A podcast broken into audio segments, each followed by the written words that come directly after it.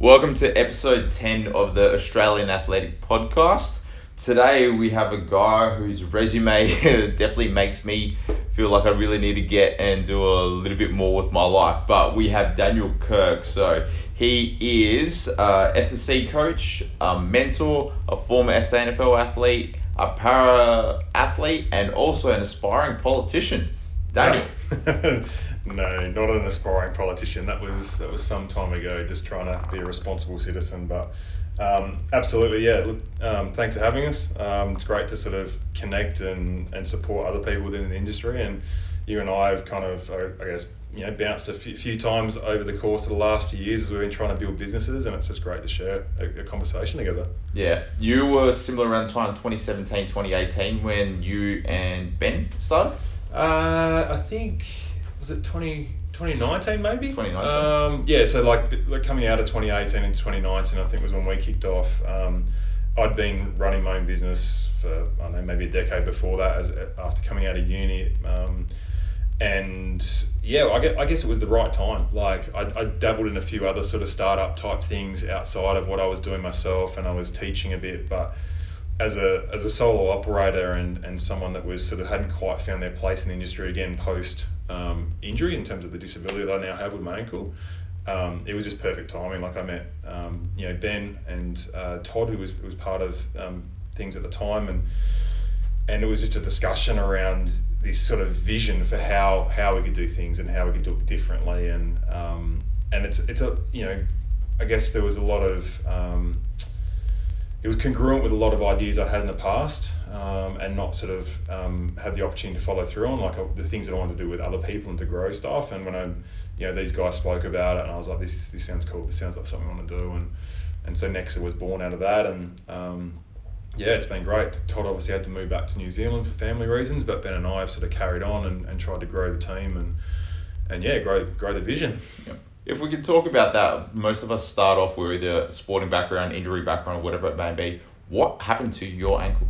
Yeah, so um, you mentioned like sporting career previously. So I had a couple of years in the VFL and um, and eight in the SANFL, and um, was by no means done. Like I was actually um, just about to move clubs at the end of the season, and uh, second last game of the season, playing for Glenelg against Norwood. Three minutes into the game at the Bay Oval, and um, let out for a mark. Like you know, landed awkwardly, like compressed and jarred the ankle or, or sheared the ankle. Um, look, it, it, felt violent, but it didn't feel career ending. Um, and you know, being the sports science then went back to the drawing board. Okay, rehab, recovery, like try and settle it down. Can I play again this season? Well, that didn't end up happening okay, I'm moving clubs, well, I need to get it right. Um, spent, you know, some time trying to do that, and then it just sort of kept giving and collapsing on me a little bit, and it was clear there was something that, that needed an intervention. Um, so I went down that surgery path, followed the advice of, um, you know, club doc and surgeon, and had had the first surgery of six. Um, oh, and look, it, it, the first one probably went okay. Um, you know, I had some reservations about the surgeon just in terms of, you know, not necessarily being an open dialogue and um, and I probably mistook, um, I'm, going to say arrogance for confidence.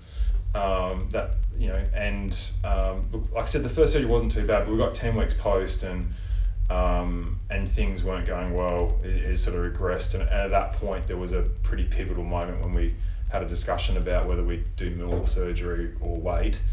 Um, you know, in hindsight, we, we went ahead with it, which was the wrong decision. Um, I was relying on that advice, and um, and I, I think it was incorrect. Um, what was the first percent? What was the actual issue that they thought it was? Uh, look, I don't think they really knew. Like it was, there was obviously a little bit of you know some damage to the cartilage and some loose bodies and all that sort of stuff. So the idea was to go in there, clean it up, and and sort of hopefully that would resolve the issues. And um, that's what I was kind of led to believe, I guess. And um, but you know, like you can imagine, like in our industry, like we are so diligent with re- recovery and, and rehabilitation and stuff. So like, you know, I gave it every chance I could. But I think once I had that second out of three surgeries with that surgeon, uh, the, the second and third ones, it was a significant decline in function post each of them, and um, and it's hard to tell that until you get past that initial kind of like inflammatory phase post surgery. Yeah Um, and so yeah, three surgeries in twenty weeks was was not good. Um, it, in hindsight, it's clearly where the issue really arose for me that you know, has prevented me getting back to, to able-bodied function. So um, we had nine months in between that. I buried myself in journal articles and research and contacted surgeons overseas and had all the best advice but couldn't afford it. Um, and so then went and um, tried to source the same type of intervention in Australia where we look, use stem cell assisted grafts and external fixators and all of these kind of fancy and innovative ways of trying to regenerate a joint. Um, but unfortunately, um, despite all that, it was it was probably too far gone. So Yeah. yeah. So you had a few more surgeries after this. Yeah, so I had uh, three with the second surgeon, um, all designed to kind of regenerate the, the joint. So Yeah. when you talk about surgeries, um, first of all, it should be your last resort, which, Yeah. um, you know, and the, the way that I played out, I thought it was, at least the first one was justified. Um, beyond that, I think, you know, sort of once you start down that path, you kind of um, relying on people to sort of advise you what's, what, what you need, and they're supposed to be the experts, but... Um, As you said, you want to. You have that confidence in a professional to deliver that service, and Yeah. you almost become naive to their advice. Yeah, look, um, it, it's a tricky one. Like I tried to have those those conversations. Like I obviously know my anatomy and, and whatever, so we were trying to discuss that, and I just felt like it was always kind of. I don't know, just dismissed a little bit. So there was a little bit of a gut feel like, oh, you know, is this the right guy? But my, my sports docs were saying that he was, and um, I yeah, I just I don't know, mate. Like you know, I, I'm I'm where I am now, and um, Hindsight's I- I- I've moved on. Yeah, exactly. Right. So, but the, the second surgeon was terrific. Like we, we, you know, you talk about surgery, like I said, and you've got kind of cleanups are kind of what you call joint destructive, like or or um, you're going in there to remove something. You're not Yeah. going in there to regenerate. So you know, I would not have gone back for any further surgeries with the second surgeon unless without that intention that we need to regenerate this joint. We need Yeah. to do things that are going to help. Um, you know, uh, re- almost, not rebuild it because there's a misconception about what that is, but like like I said, using stem cells and grafts and um, and the, it, the fixator was designed to open the joint up and give it time to sort of heal and repair and Yep. um, but like as I said, like it just unfortunately it wasn't it wasn't to be like it was too too far gone I guess by that point. So once that had completed, when did you, I guess, take up athletic competition again? Mate, it was a it was a big gap. Um, it was two and a half years between the injury and resuming sport. Uh, it's funny because there was another another guy, um, Marty Jackson from Geelong in Victoria, and um, he and I had came into parasport at the same time. The interesting difference was I'd I'd taken two and a half years to I guess cycle through that acceptance, kind of like rebuild, understand, and, and move on kind of phase. He had rang Paralympics Australia from the hospital bed after his injury on uh, um, playing American footy. Someone had gone sideways through his knee, and he's like, "Hey, I'm Marty Jackson, and um, you know, I'm looking into parasport, and um, you know, I think I might be classified as this, and you know, what can I do?" And and they, as they asked a bit more about the injury, I was like, "Yeah, I'm in the hospital bed." And they're like, they're like, "Don't you think that's a bit early?" And he's like, "No, I know my body." so you know, we talk about it's taken me two and a half years. It's taken this guy a couple of days, and, and he knew what he wanted and, and where he was going from there. So We're um, born for competition. It's crazy. yeah, it's, it's interesting. Everyone's got a different journey, man, and, and being able to share that with other people um, has been phenomenal. Like, and that, that's the. Uh, Aside from the physical battles, you would have had to have some mental battles throughout that two Yeah, and a half years. It just doesn't happen two and a half years. You, you're not being able to do what you've done your whole life. yeah, it was it was pretty brutal. Um, I had I was fortunate like at 29 years of age like I, I had a pretty strong support network luckily like um, you know I I've got some closer friends who were who really stood up for me and um, you know they take me to the gym and stuff and load my bars and unload my bars and and you know and this even when I had an external fixator on my leg just because you know we need that we need to to nourish and to feel you know a sense of worth and purpose and and to you know invest in our in our body um, but there, yeah, there was definitely times like at 29 and, and you can't walk without pain. Um, you can barely walk at all. You can't do your job. You've lost all your enthusiasm for, for your profession and, and what you do. And you, you, the self doubt is is enormous. Like you're like, you know, who's gonna want? I I don't even think I'd met Kim by that point. Like I met her after the third surgery, so um, you know who's going to want you and like you know like what use are you going to be as a father and like you know, all these life things that are still yet to come for me. It's me not just about sport anymore. yeah it's not man it's about quality of life you know um, and, and about purpose and and all of that stuff really took shape throughout that period for me like so you know you go to schools and you, and you, you have these interactions with kids and you're trying to offer some value and share some experience and um, and you know you, you often get the question you know um, would you if you could go back in a time machine and you could change it would you? And it's like well nah I wouldn't. I'd love to have a functioning leg. I'd love to go play like to be playing footy still or beach volleyball or any of those other things I used to love doing but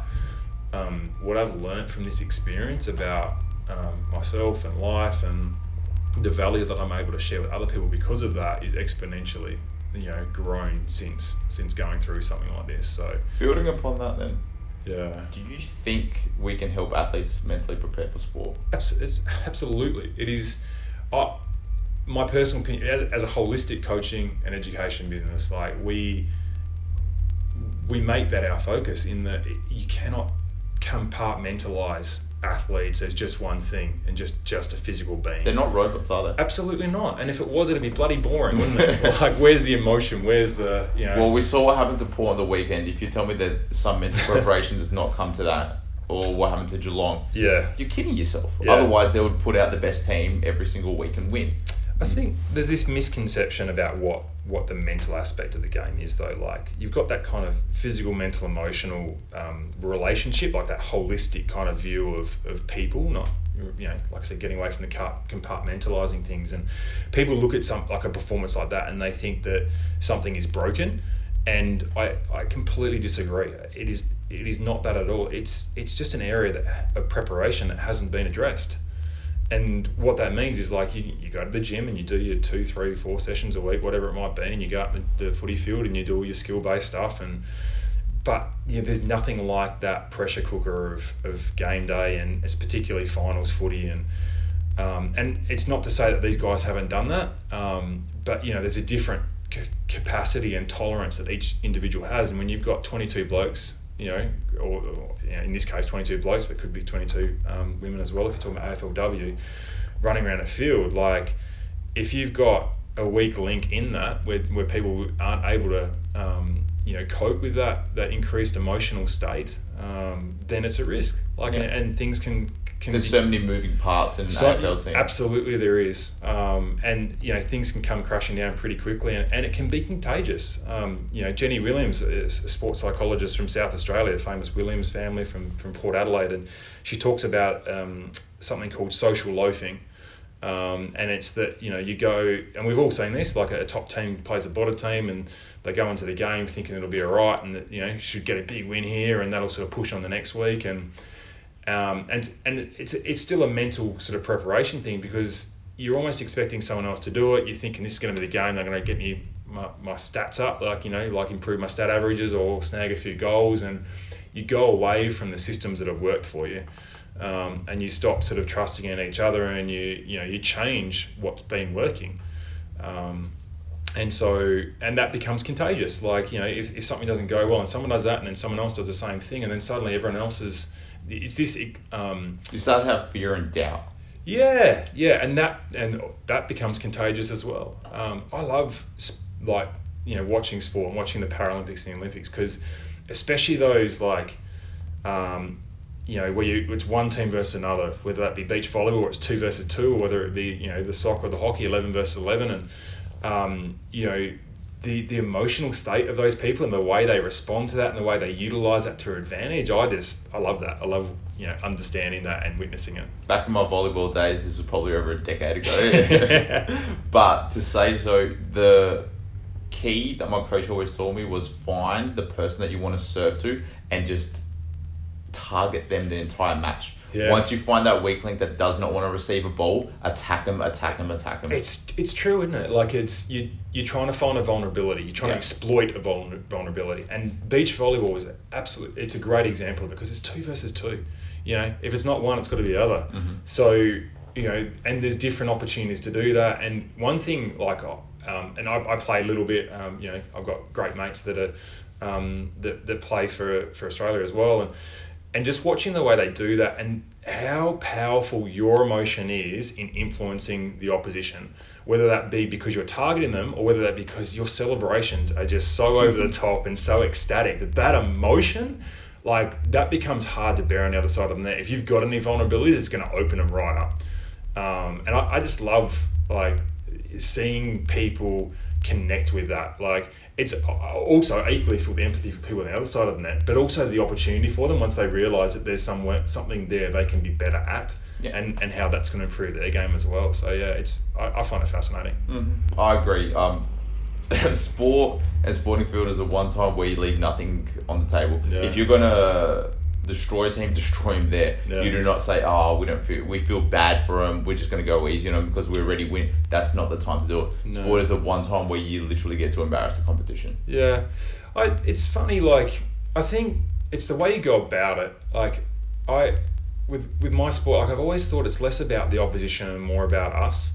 Like you need to be aware of what their tendency is. You need to know their vulnerabilities. You need to know their strengths. But um, for me, like I was never someone that got fired up. Like, oh, this is our rival. Like, you know, we, we've really got to stand up here. We've got to do something. I was like, to me, it, it's kind of like a, it's an artificial emotion. Mm-hmm. And if you have to generate that every single game, well, then you're going to be vulnerable. If, if that's the only way you can perform, what if your main purpose was just to go out there and, and put the best performance you can on the table, individually and as a team?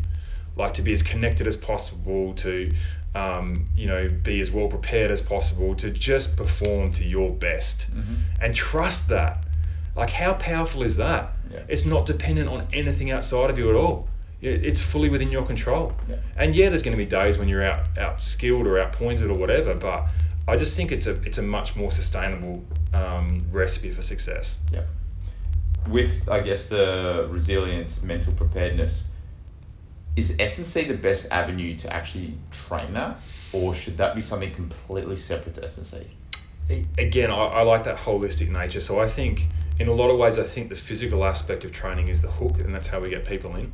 Um, you know, Are we then the right people to I guess teach them that mental well? I think you know there's different roles, isn't there? Like I don't think you should be um, try and be everything to everyone. Jack of all trades never works. No, but what I think is part of any coaching profession, you need to you need to understand people, and you need to you know need to have a level of empathy, compassion, um, a really good kinesthetic feel for what you do, uh, and all of that to me like that that's all inclusive of that you know physical mental emotional. And so the hook is the physical thing. People know they need to get stronger and, and prepare better and those sort of things. And they seek out people that, that seem to be good at that. Um, but beyond that, it's like, well, then how can we challenge them? How can we use constraint based learning? How can we make them more adaptable, more yeah. resilient um, in a way where it stands up under pressure? Yeah. Yeah. And I think for athletes, they need someone that's been in the arena before. If they go see a psychologist, it might help them a little bit, but they need a coach there that's been out in the field, that's done the hours in the gym. They need that support network from someone that's experienced it before so they can truly believe what they're, yeah, they're told. I, I wouldn't disagree with that. Um, I've I've seen sports psychologists, a number of different ones before. I've, I've seen, um, you know, I've consulted lots of different experts in the field, and I think that's the key. Like, you need to you need to source out your own team no matter where you are in your sport, especially team sport, it's easy to sort of go, well, that's a team physio and that's a team sports psych. But coaching is so relationship based. We talked, I just talked about this a moment ago. And to have that connection, you, you need to both have the skill set and the connection and the experience, right? So, um, you know, you, you once you build that team, that is your team. Like that is not the Glenelg football team where I used to play. Like I had those people, and some of those people in the team environment were also my personal team. Yeah um, but I've done this way better as a post footy as, as a um, you know as an athlete because you kind of have to. You don't have that provided to you, so it's like, well, who do I want to be my physio? Who do I want to be my sports psych? Who do I want to be my head coach? Like, and how do they all fit together? Like, is this going to be? Are these the people that I want to like struggle with while I'm building up, and these are the people that I want to celebrate with when we get there? Um, and that to me is one of the most important things you can do as as an athlete is to identify who those people are. And they're not all professionals. Like some of them are, you know, they're just your best mates or they're your parents or they're yeah. your siblings and but they're the people that will be honest with you. They'll invest in you. They'll be there no matter what. You can. They're going to be. If you win or lose, they're going to be there the next Absolutely, day. Absolutely, yeah. yeah. And they're the best ones to celebrate with, man. Like because it, th- there is nothing else to it. They're not there to leverage off. They're not- celebrating for you. They're not celebrating for them. They're celebrating because they're happy to see you happy. But the, and this is why I love coaching because we get to share those experiences with our athletes. You know, as we we are part of their team now, Yeah. we help build them up. Um, I don't ever like to necessarily ride on an athlete's success No. by no means. no, I just like to see them succeed. yeah, man. Like, how good is it? Like, just just celebrating. Like, I was in Lox, uh, Loxton on the weekend um, with one of our young athletes. Uh, you know, playing under 18s grand final for Berri and. And like you know, you don't know if they're going to win or lose. But like, I went and um, spoke at his old school, and he came along and helped me out. Like he volunteered his time and stuff, and you know, um, and then we rolled up the next day to his game, and and you know they won, and just those moments, like you know, just you know when they when you catch each other's gaze when you're in the crowd, and he, he's playing at full back and stuff, and there's a little nod of kind of like. You know, it's that sense of it's not just me. Like, you know, there's a whole team of people behind me that allows me to be out here today and to give my best. And then that moment when they, you know, the siren goes and they've won the game, and you it's you again, like you said, it's not about you're not riding anyone's coattails. All you're doing is you're just helping celebrate that person's experience, which they've been generous enough to make you part of. Biggest lesson I learned in business, and I push this towards athletes and to coaches. You will be successful the day that you are happy with other people's success. Yeah. If you look at someone and just are completely jealous Yeah. in your Yeah. field doing good, Mm-hmm. that's not the way you need to approach it. You need to be happy for them because they're building up the industry, they're building up other Yeah. teams, they're building up you, so you can build yourself up even Yeah. further. Yeah. Yeah. I'd, I'd agree with that. Now, as a father yourself, how old's the little one? Uh, Zendaya is 19 months. 19 months. Yeah. Still probably not in any kind of sporting year yet, Oh. but you never know. I want to know your opinion with participation in youth sport. Yeah. And I guess not really scoring a lot of youth sporting competitions. Mm. What's your view on that? Um, like, like again, like my perception of sports evolved over the years. Like when I started out, it was you know I guess it was like everyone else. It was like you want to win the medals and the trophies and be the best and whatever. And to me now, like what what I understand as a sport is it's this it's this phenomenal vehicle for learning, for growth, for you know building relationships, um, for connecting, for you know it's just it's a vehicle to teach you about life um, in terms of junior sport, like, and it should be an experience. I don't think you should discourage winning or results. Um, I think maybe there's a mistake in in over policing that, if you want to say. Um, I just think you know, and you and you do want to reward people that put in effort. You don't want to like. If someone's doing the extra work, well, then they, they deserve you know something for that. Like they deserve that reward. But um, definitely, like it's that balance between cooperation and, and competition, and um, and I think it's just allowing that to um, come out in a healthy way. And You want everyone like. to be involved, no doubt, but Mm. If you don't know if you're doing good or bad, what does that teach you? The two Right. biggest arguments for me is Yeah. if you've won something but you're not scoring, how do you know that you did well? If you've lost something and you're not Yeah. scoring, how do you know that you need to do better next time? And then, Yeah, additionally, learning how to lose. yeah, I get it. Yeah, As kids, we can be babysitted. What happens when you get out into the real world and you become an adult and you do something wrong and you get fired from a job? yeah, You don't I just go, oh, cool.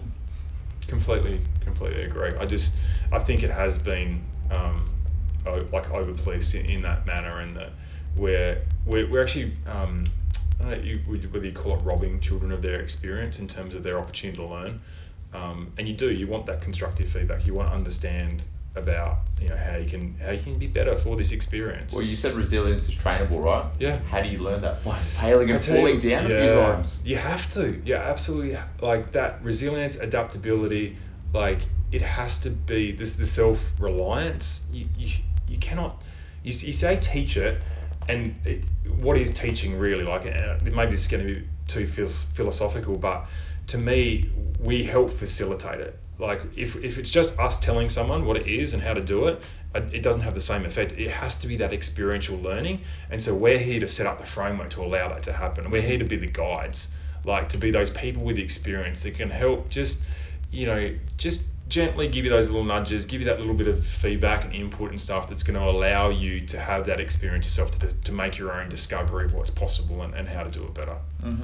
Yeah. Absolutely, and that only comes from, like you said, experiencing it yourself. Have to. You can't read about failing in a textbook and then going, I'm going to be ready to fail. Yeah. No, once you know how to lose and Yeah. then come back up again, that's when you truly learn Yeah. how to kick yourself back up. Yeah, And just, it's life at the end of the day. yeah, agreed.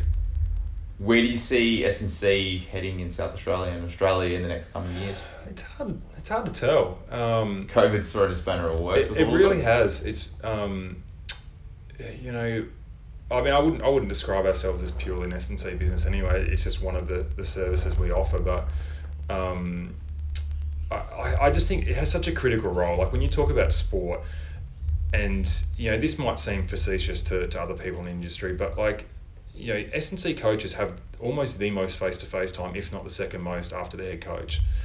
And so I think there has to be two things. You, you have to put value on that and you have to understand the impact that it can have too in terms of having the right people and the right systems in place. And what I've seen far too much of is this um, this attitude towards it, which is it's just this thing that we just have to do, and that um, you know you almost see other professions try and, and take a, a larger role in, in that preparation and um, and I think that that buys back into kind of almost ego and status and, and things that aren't actually helpful in, in fostering success. And it's not to say that we should be the, the sage or the guide of all things, but um, I think sports science and, and S&C, because of the amount of time you spend with athletes, because of the, the systems and the preparation you're putting in place, I think you know you need to, to value that and understand where it fits in. And I, I think it is a critical part of preparing people for sport and for success and it needs to be rewarded as such people need to be sort of um, you know um, I guess f- funding's not the right word but you know like they need to be remunerated for for that value that they're offering Yeah. to allow it to be sustainable much like you remunerate your head coach um, or any other service provider that's coming into that environment Do you see that leaning towards more privately owned businesses? Uh, that was actually the thing I was thinking about just as I was finishing that sentence was that it, it's funny like I, I've spoken from a club concept but I actually don't spend much time in that environment. We, we do it privately um, and we work with squads and we bring squads into our environment. Um, but I think it comes back to like having the right person the right systems and rela- right relationship to make that work. You can't just go and pick a professional out of an industry and expect them to, to, to have the same results as what you get with someone else you've got an intimate um, I say intimate, but like you know, like uh, a closer relationship where you understand each other, where um, there is, um, I don't know, like just a connection, a connection around that service and around what you're receiving and how it's tailored to you. I think the biggest learning lesson from COVID to me has been the fact that people are still seeking out individualized service where they can get Mm. it. 24 hour gyms, convenience gyms will always be there, Yeah, but there are more and more private gyms that are surviving, thriving through individualized service, even through a damn pandemic. yeah, And every time they close it, shit, people hate it. And as Yeah. soon as they reopen, those members are loyal to them and come back. Yeah. And I think this is the thing, isn't it? Like people are people, and you know when you really dig deep into what why people play sport, it's it's not the medals, it's not the trophies. Some people like they they get a bit hung up on that. Um, I'm not one of them. I most times I donate my medals back. Um, it's it's the people, it's the experience and the people you get to share that experience with, and I don't think um, globalizing those services to be sort of this carbon copy franchisee type thing where it's just like you go to another Derrimuts or Anytime Fitness or Good Life or whatever it is is the answer because I don't think it's personal enough.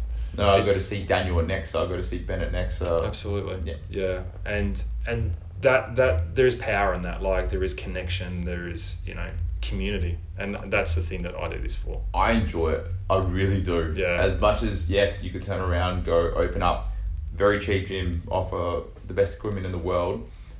Building a relationship with someone and spending time with them one, two, three, four hours a week. Yeah. Something about that. You learn a lot about them, not just in terms of a sporting sense, but you learn who they are, why they do what they do, what goals they have in life or as an athlete. It doesn't really matter, but you get to genuinely know people, and those are the ones that stick around. If you don't build Yeah. a relationship with someone, they probably won't last for that long. No, it's life is relationships, and as soon as you lose sight of that, I think you know you just become another corporate entity, just another money machine, and, and there's no satisfaction in that. If money is your pure goal, go for it. But yeah, I like people too much. yeah, it's crazy. Yeah, man, Yeah, totally. Where do you see Nexa heading then? You know what? We've we've discovered we're actually more of a per- personal growth business than we are a strength and conditioning business. So, um, like I said before, like strength and conditioning, adaptive, you know, performance coaching. That's something that we offer, and it's a great hook to be able to work with people and help foster those other things holistically. Um, but you know, like when I was up again, like I was in the Riverland, like delivering um, workshops on uh, adaptability and self care to pro- both like primary school and high school students, um, and doing um, athlete and career workshops. And I just love that opportunity to to challenge the way people think. To um, like I said, to create that environment for experiential learning because I think that's where they're going to get so much more value. Mhm. If they come in and they just you know get handed a program and um, and just like told what to do without actually helping someone understand why they're doing it, I, I don't see very much value in that. And so we don't operate like that. Yeah. We operate in a way which is about trying to develop, deliver that value and create an environment for learning. Yeah. Um, and, and I know you guys are, are much much like that as well, and um, and I think that's that's the beauty of it because we can talk authentically about building an industry based on those relationships and connections. You know, it's not competition. I still think there's room for growth. Yeah, yeah. There's about totally. five, six, maybe seven owned, uh, privately owned gyms that opened up around three to four years ago. Yeah. Still around. Oh man, in South Australia, I think there's huge scope for it. People have this like, I think too many people have this mentality of scarcity, and I, I just I don't buy into it. We're in the western suburbs. Yeah. You know how many teams there are just in soccer Exactly. alone? There is an abundance of people and workouts. You don't need to to be insecure about whether you know you're, you know, you've got other, wh- whether you want to call them competition or other people in the industry around you. I think how can you support each other to build that? How can you kind of refer people back and forth? How can you operate within your niche and complement someone else in theirs? Yeah. Um, that's that's always been the way uh, or the, the vision that we've tried to work towards. Like Ben and I are- often talking about this win-win-win, um, and it's it's a it's a way of thinking which says that you know like usually there's going to be three people in a relationship. There's going to be let's say it's um, you know you, you uh, maybe you're doing the physical training, maybe I'm doing some mentoring and um, uh, some of that sort of mental emotional preparation stuff, and then there's the the, the member or the, the, the person on the receiving end of that. And you know, anytime one of those people is trying to leverage off that relationship, um, the, the whole thing's doomed for failure. But as, as long as we understand that, you know, we, we all need to get something out of that, um, and that's that's not selfish, I don't think. Like, I think that is just realistic in terms of wh- how you can make a system sustainable. It's like, well, Yeah. if I'm benefiting, and it could be just benefiting emotionally, it could be financially, it could be whatever it is that drives things for me. And then you're benefiting in a similar way, in the way that drives things for you, and then the, the athlete or the, the member is benefiting in their way in what their life goals are and stuff as well. And, and that's that's simple. Like, you know, so that, that's the way we try and operate. And, um, you know, definitely a values based business. And, and sometimes, you know, you kick yourself and you think, am I limiting growth because of that? You know, should we be more Probably. focused on the money? Yeah. Probably. Yeah. But you know what? At least I can sleep at night. Yeah, and this is playing the long game. Like it's like okay, like we could we could churn and burn, and we could make some you know maybe make some quick money, but I, was lucky to have some people that helped shape my view of things earlier on, like in terms of those relationships and uh, you know one of my first jobs in a gym, like the first month or more, like my my. My task was literally to stand at the front door and exchange a membership card for a key to a locker and to get to know every single person's name, you know, and just a bit about them, like to build that connection. Um, in a way that when it, you know you start coaching people, like people know you, like they know whether you're the sort of person they want to work with. But and even if you're not, you know, they'll say hi on the way by. They want to know a little bit about what's going on in Yeah. your relationships in your life, and vice versa. Yeah. Um, it was a terrible place to work out. You know, I could be in there for three and a half hours and barely get through a couple of exercises. But like as a as a community, it's phenomenal. Yeah. You know, and and those those things have definitely shaped the way that I, I see sort of you know, our profession and industry. It's become more about good life experiences than, than just building a business to simply make money. Yeah, yeah, You need both, don't get me wrong, but when you focus too much on one and not the other, you start to lose that balance, which people talk yeah, about. yeah, yeah. It's tricky, isn't it? Like even balance, it's a fluid thing. Like It's never at think- one extreme. It, No. can be at one extreme or the other. It's probably never at 50 50. Yeah, And when it is, it probably is boring, so you have And- to go to another. Yeah, and when we let go of that, like it creates more of that flow and balance. So it's just like when you understand that like everything is ongoing, everything is constantly changing. It's just about how we continue to sort of steady the ship so that we're sort of sailing in the direction we want to head in rather than being taken away by the wind of someone else's sort of influence. Yeah. Now, I guess for the next few years, is next to the goal, or do you still have athletic uh, aspirations yourself? Relationships are the goal. Um, Relationships are the- you know, like we're, we're growing a family. We've, we've got another one on the way. Um, that's exciting. We're trying to build a, a business and, and a community. Like that. That is ultimately what it what it needs to be, but also what we want it to be. Um, sport, like I, mate, I really want to push myself. This is probably the longest period of detraining I've gone through, other than my injury. Um, you know, with disappointment of not making the team this year, and um, definitely had to question about sort of those relationships and that experience and where I want to invest time and energy. I still absolutely have a burning desire to be an athlete, and it's just a matter of how that fits in with life. Um, and I'm not not hundred percent sure yet. Um, I'm I'm starting to sort of build back into some more training just to sort of feel it out and see where it fits in and. Um, and how I feel about it, and I think that's a really important thing. Like we try and teach our athletes is like to be more aware of how you feel, um, because we don't want to grind anymore. Like I've done enough grinding in my career, and I don't want to see other people have to unnecessarily go through that. You know, there's time for work, but there's there's You want to see them work hard, but you want to see them reap the rewards for their hard yeah, work. yeah, and but to enjoy that that work as well, it doesn't have to be a grind. It doesn't have to be this thing which you just don't want to get up for. Yeah. Find a way to make it like more enjoyable. Find a way to connect with why you do do it. Yeah. So um, I guess I'm going through that phase again. You, you keep relearning and When um, yeah, it's not a one time in your life experience. No, You constantly learn. Mhm. I'd like to think I'm still reasonably young at 27, but you realize you're satisfied with something in your life, then you realize you want to go on to the next thing, Yeah. and the next thing, and the next thing, whether that be relationships, business, whatever it may be. You realize that not that something's not going to keep you happy the rest of your life if you remain the same. Some Yeah. people can, but usually it's not. it's funny, isn't it? Like you hear about relationship breakups, like oh he, he changed or she changed. It's like of course they did, but It's that's the point of life. It's it's more about how you change together. Yeah. Like um, and I, I just feel so like fortunate like in in my relationship that, that that's what we value like we want to grow together we want to grow a family we want to learn more we want to do things differently to what we used to do them you know, Yeah. in, a, in a way that serves us better and, and provides more value to those around us so yeah Man, it's been an absolute pleasure. yeah, man. I, I love these chats and I just love the opportunity to sort of catch up. So I Uh, appreciate you inviting me on. Nah, man, it's been awesome having you on. Very, very insightful. Um, honestly, I've learned a lot today. I hope everyone listening at home has today. Where can they find you on the socials, man? Yeah, so m- me personally, like I'm not on a lot of social media. You can um, you can grab me at LinkedIn. Um, so uh, I'm, I'm on there. Both uh, our business is on there as well, next to Sports Performance.